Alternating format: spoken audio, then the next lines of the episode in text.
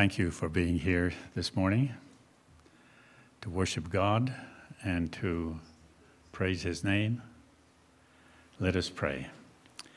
Our Heavenly Father, we invite your Holy Spirit to be present to guide and direct our thoughts, our presentation, and we pray that we will glorify you.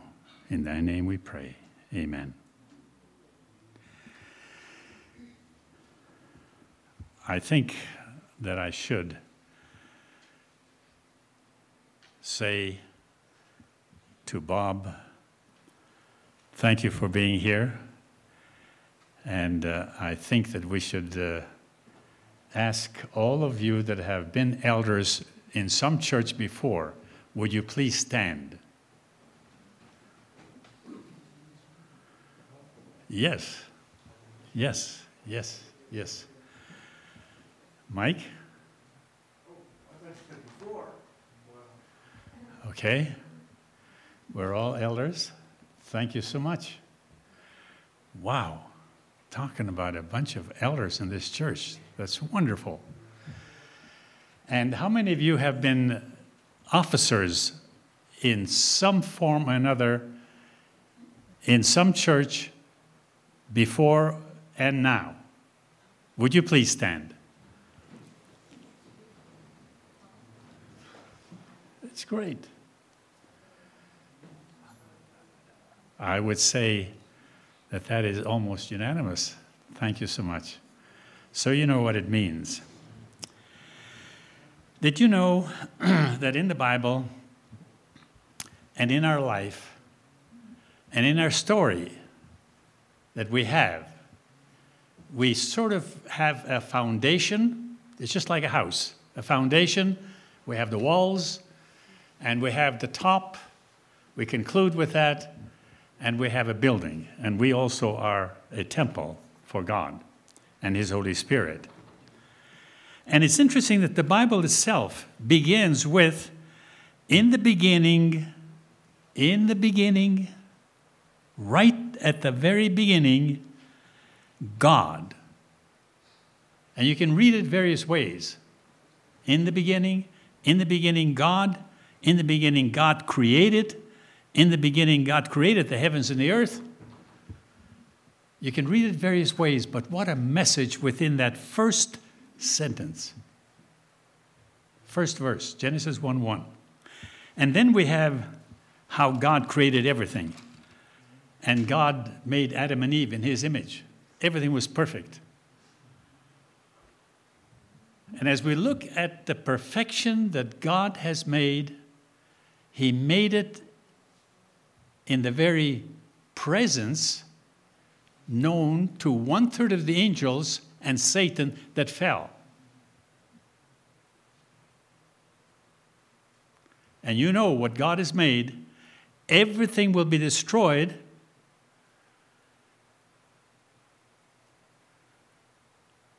And made new, and all those that will be saved will see it made new.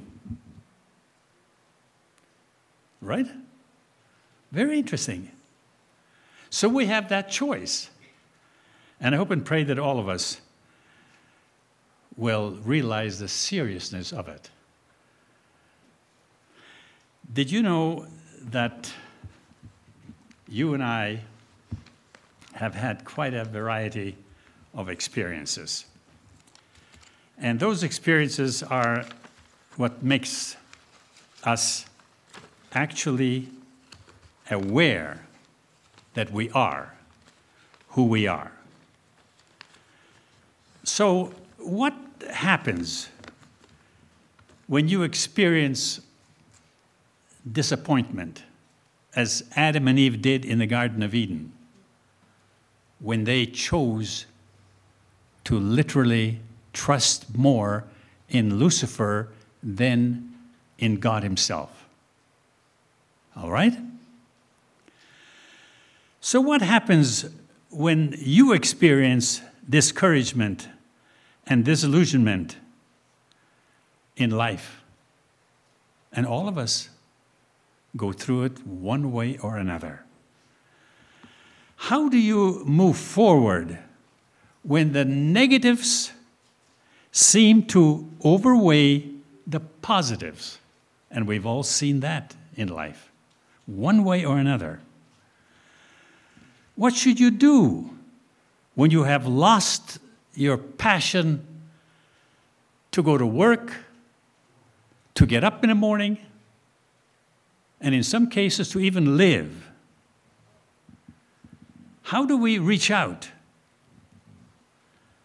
How do we cope with it? And today, as we share, you will be able to think of your own experiences one way or another. And you need to do that. Because as we conclude, we will conclude with something very, very important. All of us were born. All of us know what it's like to be a part of a family. All of us know what it is like to be in school for the first day. We know what it means to be a student later and graduate from grade whatever, 12. We have been aware of that, and we know what types of experiences we had even before that. And some of us even know what to be bull- how, how it is to be bullied. And those of you who have gone to public schools know more so because there it's much more prevalent than it is in Seventh Adventist schools or in Christian schools. So we, we know what life is really like. And as students, most of us know what it means to be a student, to be in college, to have no money, to come from a family where dad and mom can't support us, as it was in our case with 14 children. I mean, things were really tough. And I know what it means to have to work hard to be able to go to school.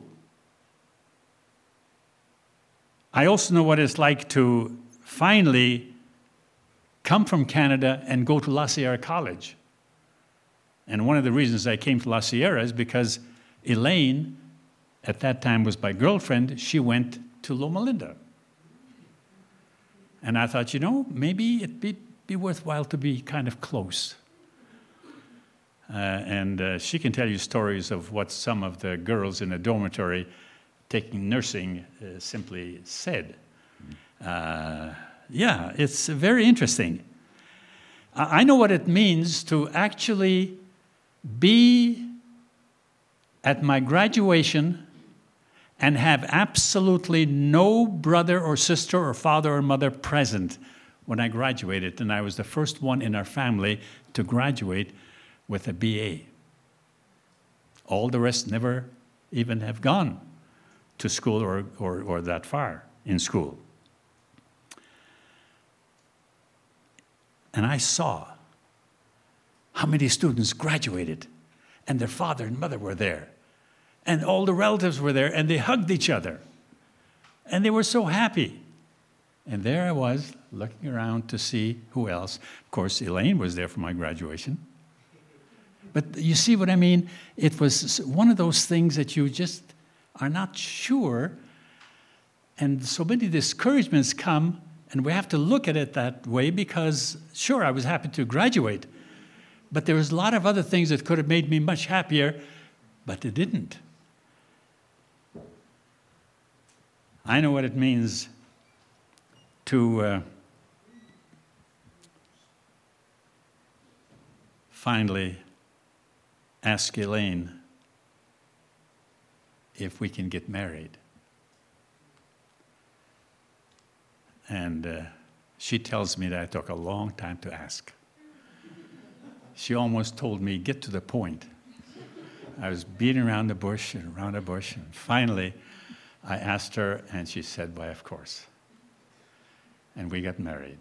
What a wonderful day it was. And I think most of us remember that day. Of those of us who are married, and those that aren't married, you can look forward to that day. and make it a very happy, meaningful day. I know what it means to graduate and then go to my first district as a pastor. Whoa. Did you know that I was not hired as a regular intern with full salary? I was hired to canvas, to make a living Monday, Tuesday, Wednesday, Thursday.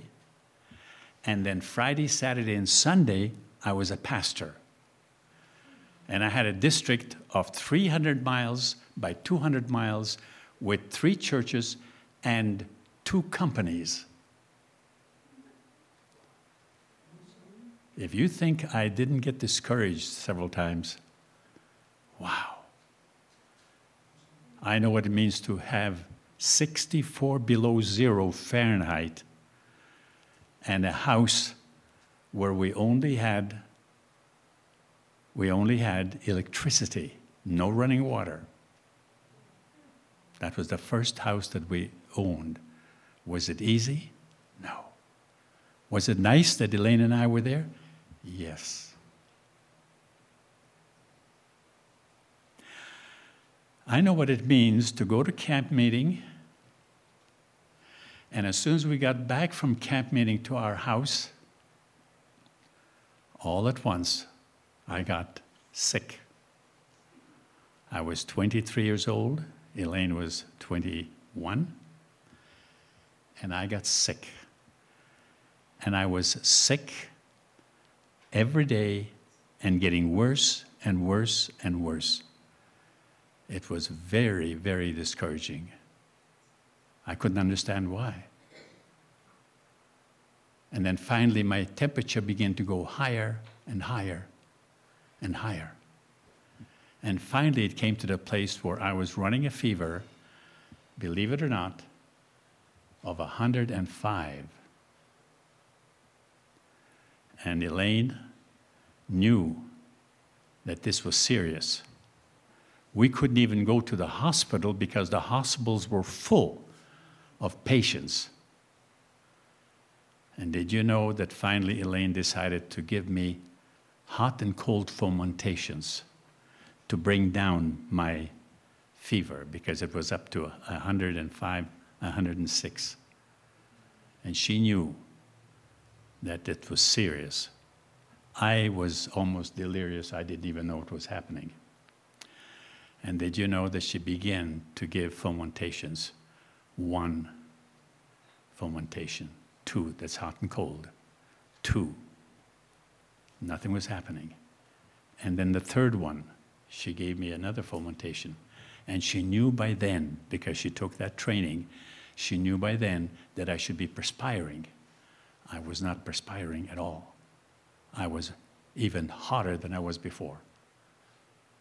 So she prayed, wondering whether she should give me one more. She gave me one more. Nothing happened. I was just getting hotter. And then she finally prayed, and she knew that she should give me one more. And she gave me one more fomentation,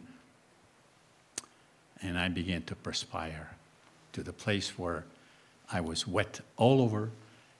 Drops of sweat were on my arm to where you can almost jar it a little bit and it would fall down. I was perspiring, perspiring, perspiring, perspiring. I drank over a pail of water. Remember, there's no running water. We had a pail of water that I drank for that night. And the next morning, when I woke up and Elaine took my temperature, it was 96. Right down. What a blessing. And we were quite pleased because I finally was kind of over it. The hospitals were full of patients, and uh, the Victorian Order of Nurses were coming to our house and they were giving me penicillin shots and whatnot. And a few months later, I uh, got the itch. And it was so severe that I literally squeezed my hands back and forth until I rubbed off the skin from my fingers. That's how itchy it was. And uh, we went ahead and met a Seventh Adventist doctor about a month or two later and explained to him what we went through because we were very discouraged, realizing that I was so sick. And did you know that we explained to him? And he said, You know what? You are allergic to penicillin. Don't ever take penicillin again.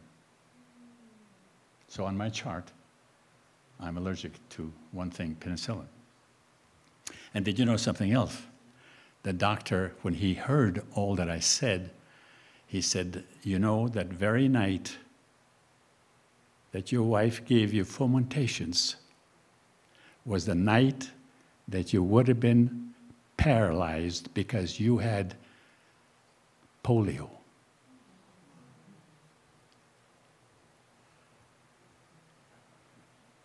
Amazing how God was able to spare my life at that young age. And had I got polio, I would have been paralyzed. I had polio, but I wasn't paralyzed, evidently. And as a result, the doctor did tell me that he says somewhere along the line, before you die, you're going to have a very severe back because you had polio, but you weren't paralyzed. I don't know whether that's scientific or not, but that's what happened. So, you see, as I share this with you, you're thinking of the struggles that you have had in life, all because Adam and Eve have sinned. We have inherited that sin, and instead of having Eden and eternal life, we have to struggle with all these problems. And then, after being there for five years, would you believe it? I had a call to go to, uh, oh, incidentally, uh, as I canvassed uh, Monday, Tuesday, Wednesday, Thursday, and on Friday, Saturday, and Sunday, I was a pastor. Uh, I didn't have one day off. Uh, so I was really busy. Uh, did you know that there were times where we ran out of gasoline for the car and uh, we didn't have money to buy it. I still remember one time, Elaine, remember when we were driving home and we ran out of gas about 20 miles away? So I drove into a farm yard and I asked the man if I can borrow some gasoline. And he said, Sure, I'll give you gasoline. So he gave us gasoline, and I said, now, I don't have any money, but I'll, I'll, I'm driving by here. I'll, I'll bring it to you next week. And he said, Oh, no, don't worry about paying me for it. I just use tractor gas, so it'll be all right. Don't worry about it. Uh, so it's, it's amazing uh, how sometimes you get certain blessings that are a little cheerful, but what we have to go through is just unbelievable. And then I had a call to go to another church. And when I accepted that call to another province, to another state, as it were, and uh, I arrived there and was just unpacking the goods uh, from the truck that we borrowed from a farmer to move the few little things we had. Would you believe it? Uh, just before we unloaded everything, what do you think happened? I got a phone call the house that I was moving into uh, belonged to somebody, and I just, the phone was still there, and the phone rang. And here it was the conference president telling me, Do not unload. Please do not unload. And I said, Well, I'm almost half finished. He says, Don't take anything else off. He says, I want you to in the office next day. Please come. So I came there, and he said, You know, we have changed our minds in the conference, and we want you to go to the capital city, to Edmonton, Alberta, Canada, and be the pastor there. They need a church. Uh, they, we have the blueprints, but we want you to be the pastor and help them build a church. Did you know something? I looked at the, at the president and I said to him, I didn't accept a call to Edmonton, I accepted a call to Lethbridge and you went through Lethbridge as you went there, Tom. And, uh, uh, and he said, uh, Yes, you accepted a call to, to, to Lethbridge. That's where we were going to put you. But you accepted a call to, to Alberta Conference. Now we decide where you go. Well, I didn't know. I've learned real fast. So then I went ahead and uh, met him, and he told me, Here are the blueprints. We want you to go there. And uh, to be frank with you, the best church that I ever pastored was Lethbridge. I only spent one night there, and the people were so good. I had no trouble of any kind, no committee meetings, nothing. It was great, unbelievable. So you have to look at it from both sides. So, yes, the church there, we had a 500 seating church building program, and we also had a church school that we built. It was all done in three years. The people were so good, so wonderful, and it was a wonderful experience. And did you know that I was pushed ever since I graduated to a responsibility that I never ever felt comfortable in doing because I never felt that I was educated enough or qualified enough to do it. So I finally wanted to go back to school because once I once I uh, was baptized in three years, I became a pastor, an intern. That's fast. And I knew nothing about the Bible. In fact, when I went to Canadian Union College, at the very school where I had my first Bible class, would you believe it? The teacher there said, Would you please open your books to the book of uh, Genesis? And uh, I thought it was a catch question, so I thought, you know, the Bible has so many books, I wonder if I can find Genesis. And I couldn't find Genesis.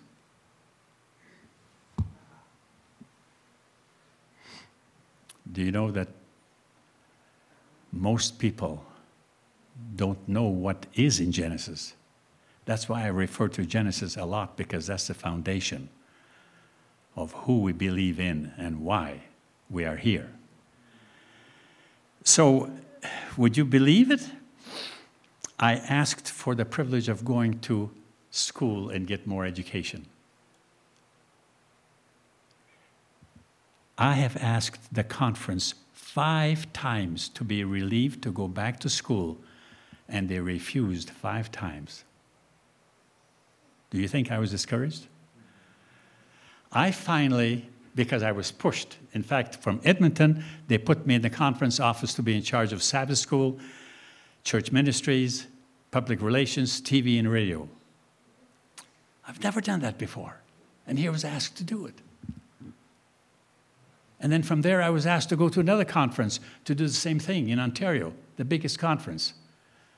Did you know that the distance that I had in that conference, Ontario Quebec Conference, was between the, the church that was way out in the east to the church that was in the west was further than from the conference office to Miami Beach, Florida. That's how big Canada is. And I was so busy, busy, busy, busy. And I asked even that conference to go back to school, and they said no. You know what I did? What I did? I literally chose, as discussed with Elaine, to go to school without any help from anybody. And we went back to La Sierra to get my master's in education. Do you think it was easy to go? With three children? With no salary? I decided to go because I knew that I needed more education, more experience, and so forth. So we went there. And uh, did you know that just before I graduated, I had nowhere to go even I was graduating with a master's in public uh, in master's in education. Nowhere to go. I wasn't hired anywhere. Do you think I had a real problem? And I prayed to God, Lord, I'm getting an education. to get more experience, to know better how to handle things, and as a pastor or a teacher, whatever. And did you know, I waited and waited, and nobody called. Nobody asked me to take a church or to go and teach. And then all at once, I got a phone call to go to Canada and be the chairman of the theology department where I went to check it out and I had to teach in the same class where I didn't know where Genesis was. It's amazing how God pushes us to the limits. And you know what I'm talking about because you all have had various experiences that you can remember, recall, and there it is. So, what do you think that I have learned from all this? These, these are the things that we go through and we learn so much. So I'm going to go down the list to show you some of the things that I have learned, and that is that when you deal with people, you can deal only with your side of the fence. Changing others is not in your control. Whether it's a group of people, a committee, a conference, or what? You only have to deal with yourself. And this is where Micah 7 7 says, Therefore I will look to the Lord. I will wait for the Lord of my salvation. My God will hear me, and God always hears you. So, six lessons I'm going to share with you. Number one, I have learned from all these experiences that I am worth everything to God. Everything to God. You are worth everything to God. If you were the only person that needed salvation, Christ would have come just for you. So you are worth everything to God, no matter what may happen to you or to other members of your family or to whoever. Keep in mind that God loves you and has done everything to save you. I've learned something else that my worth is not based on what I do. My God loves me not because I am doing things that pleases him. My value is not based on the fact that I am a pastor. And before that, I was a church member. Before that, I wasn't a church member. Before that, I was in a Catholic college for two years. God loved me even then. God loves everyone upon the face of this earth. And sometimes we forget that. And when we forget that, hope is almost gone. You see, God doesn't love me because I uh, preach or because I'm here and God doesn't love you because of what you're doing. It is because He is that kind of a God. That is His character. Why do I mention this to you? Is because you may be amazed how many times you and I forget the value that God places on us, not because of what we do, but because of the fact that God is who He is. He created you, and He wants you to know that He loves you and He will take care of you. Number two, I need to protect my daily devotional life at any cost. Because if God so loved the world that he gave his only begotten Son, that whosoever believe in him should not perish but have everlasting life, if God so loves me, I better make sure that I have that relationship with him that I can love Him and appreciate what He has done for me. Otherwise, His love to me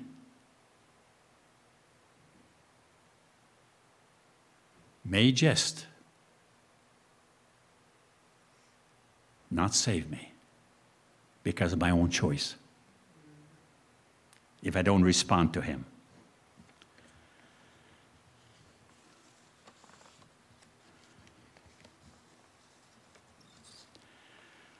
Number three.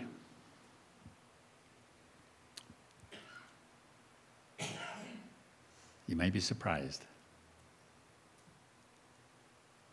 My relationship to my wife is number three. I've learned that. It's important. Not because she has, as it were, saved my life in giving me fomentations, but because we made a commitment to each other. And that's important. If I and my wife are not together and not loving each other and not supporting each other, we're of no value to you folk. Because I, I don't understand and you don't see it in us, and I'm more of a detriment than I am of a blessing. Do you understand what I'm talking about?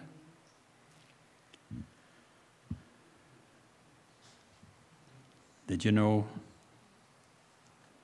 that some of the things that I've learned, and that is that we can be so thankful no matter what it takes. I need to protect time with Elaine you need to make time with your wife, with your husband, with your family, because that is very, very important to have that relationship. When my relationship with my spouse is positive, it gives me a foundation for handling my own frustrations and the frustrations of being a pastor It's very important. Very important. Number four. Do you know what you were like when you were a teenager? You had vigor and vitality, and you sort of just had a vision in life. You were happy to go to school, you were happy to do this, happy to do that. And even though you've had certain problems while you're going through that experience, but you had a passion to live, to life. Wake up in the morning and you sort of felt like it was worth waking up. Well, my passion must be restored.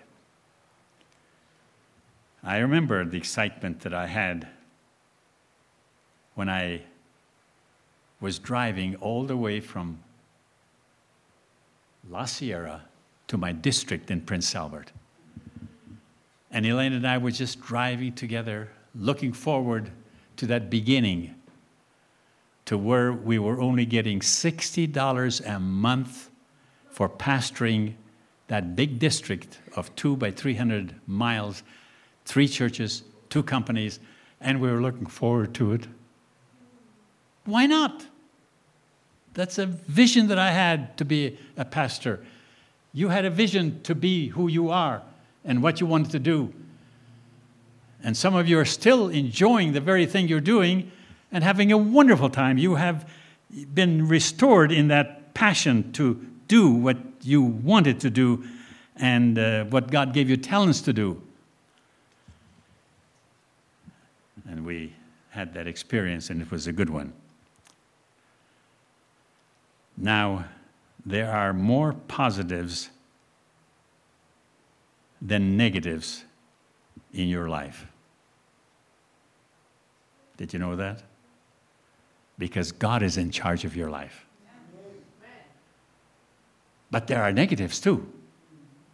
But the positives outweigh the negatives. So maybe we should dwell more on the positive things. And the best way to do that is various ways. But I want to tell you something. How blessed I was when I tuned in and I listened to the story that Alicia gave last Sabbath. I couldn't be here. I wanted to be here because you hear it, but when you see the person sharing, what a blessing it is. And I happened to listen uh, through the website, and what a story! What a story. And you know, all of us have stories. And you have to think more of the positive things of how God has led you, not how the devil has tried to discourage you or lead you.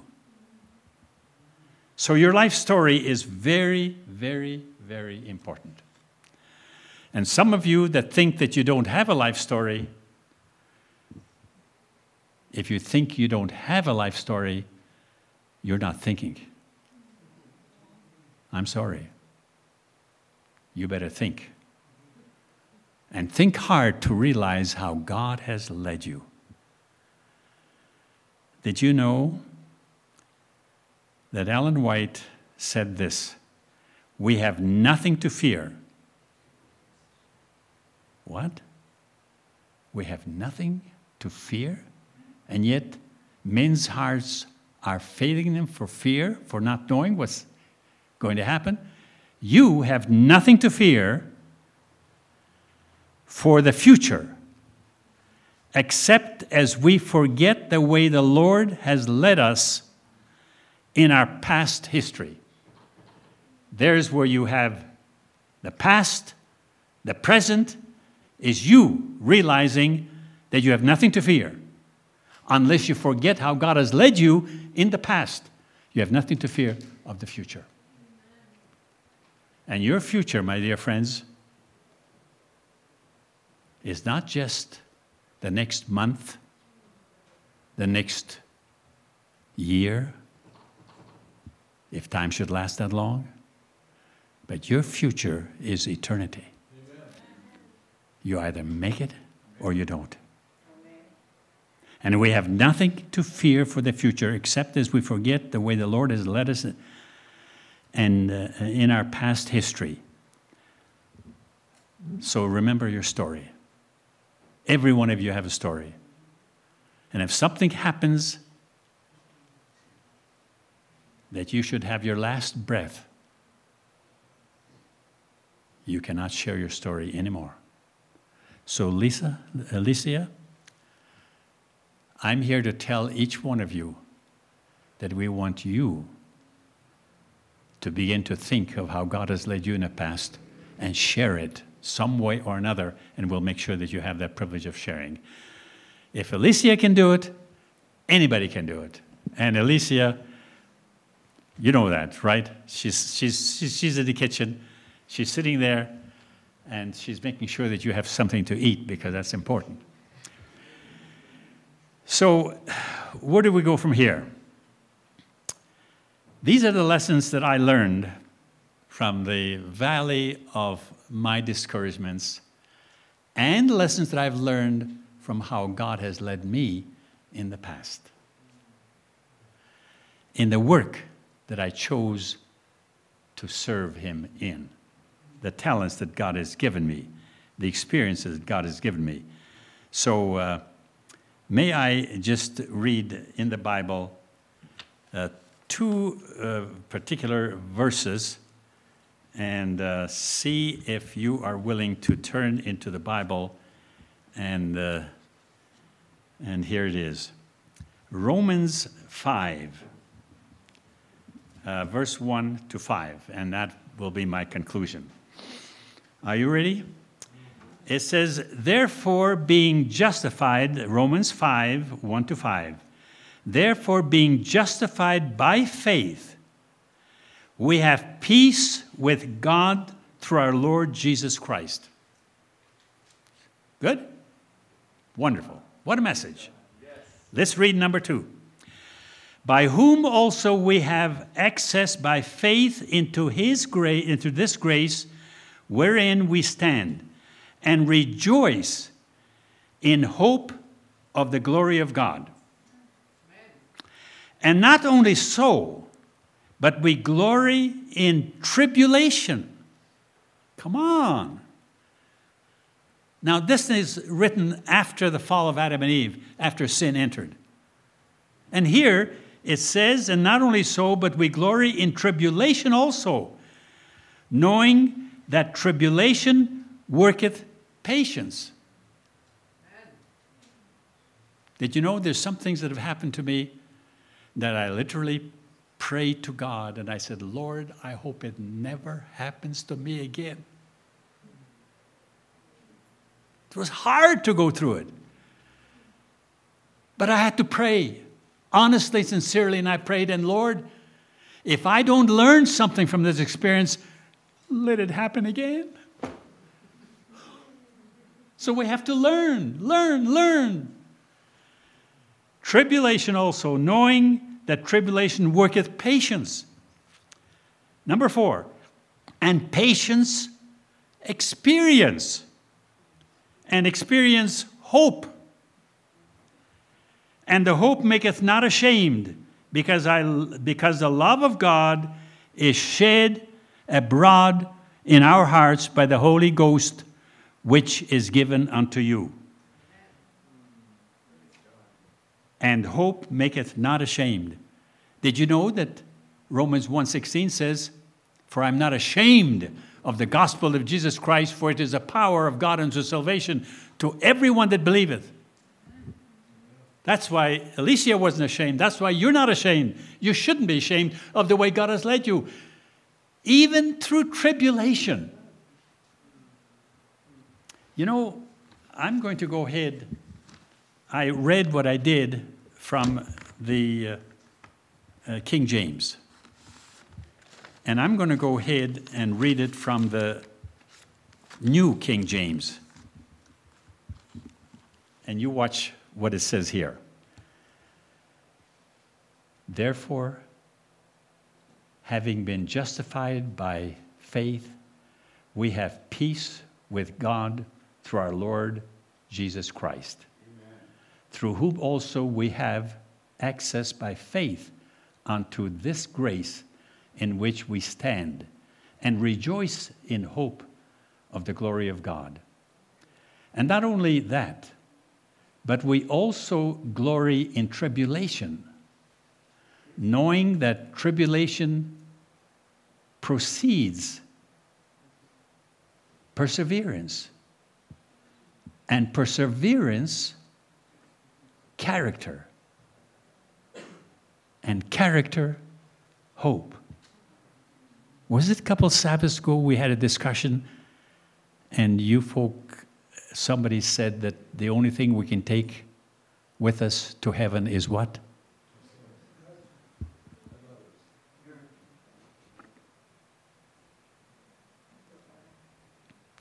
Did you know that you have the privilege of deciding what experiences you're going to go through. And God allows some experiences to have you go through. And you're the one that decides how you will relate to those experiences. And that determines your character.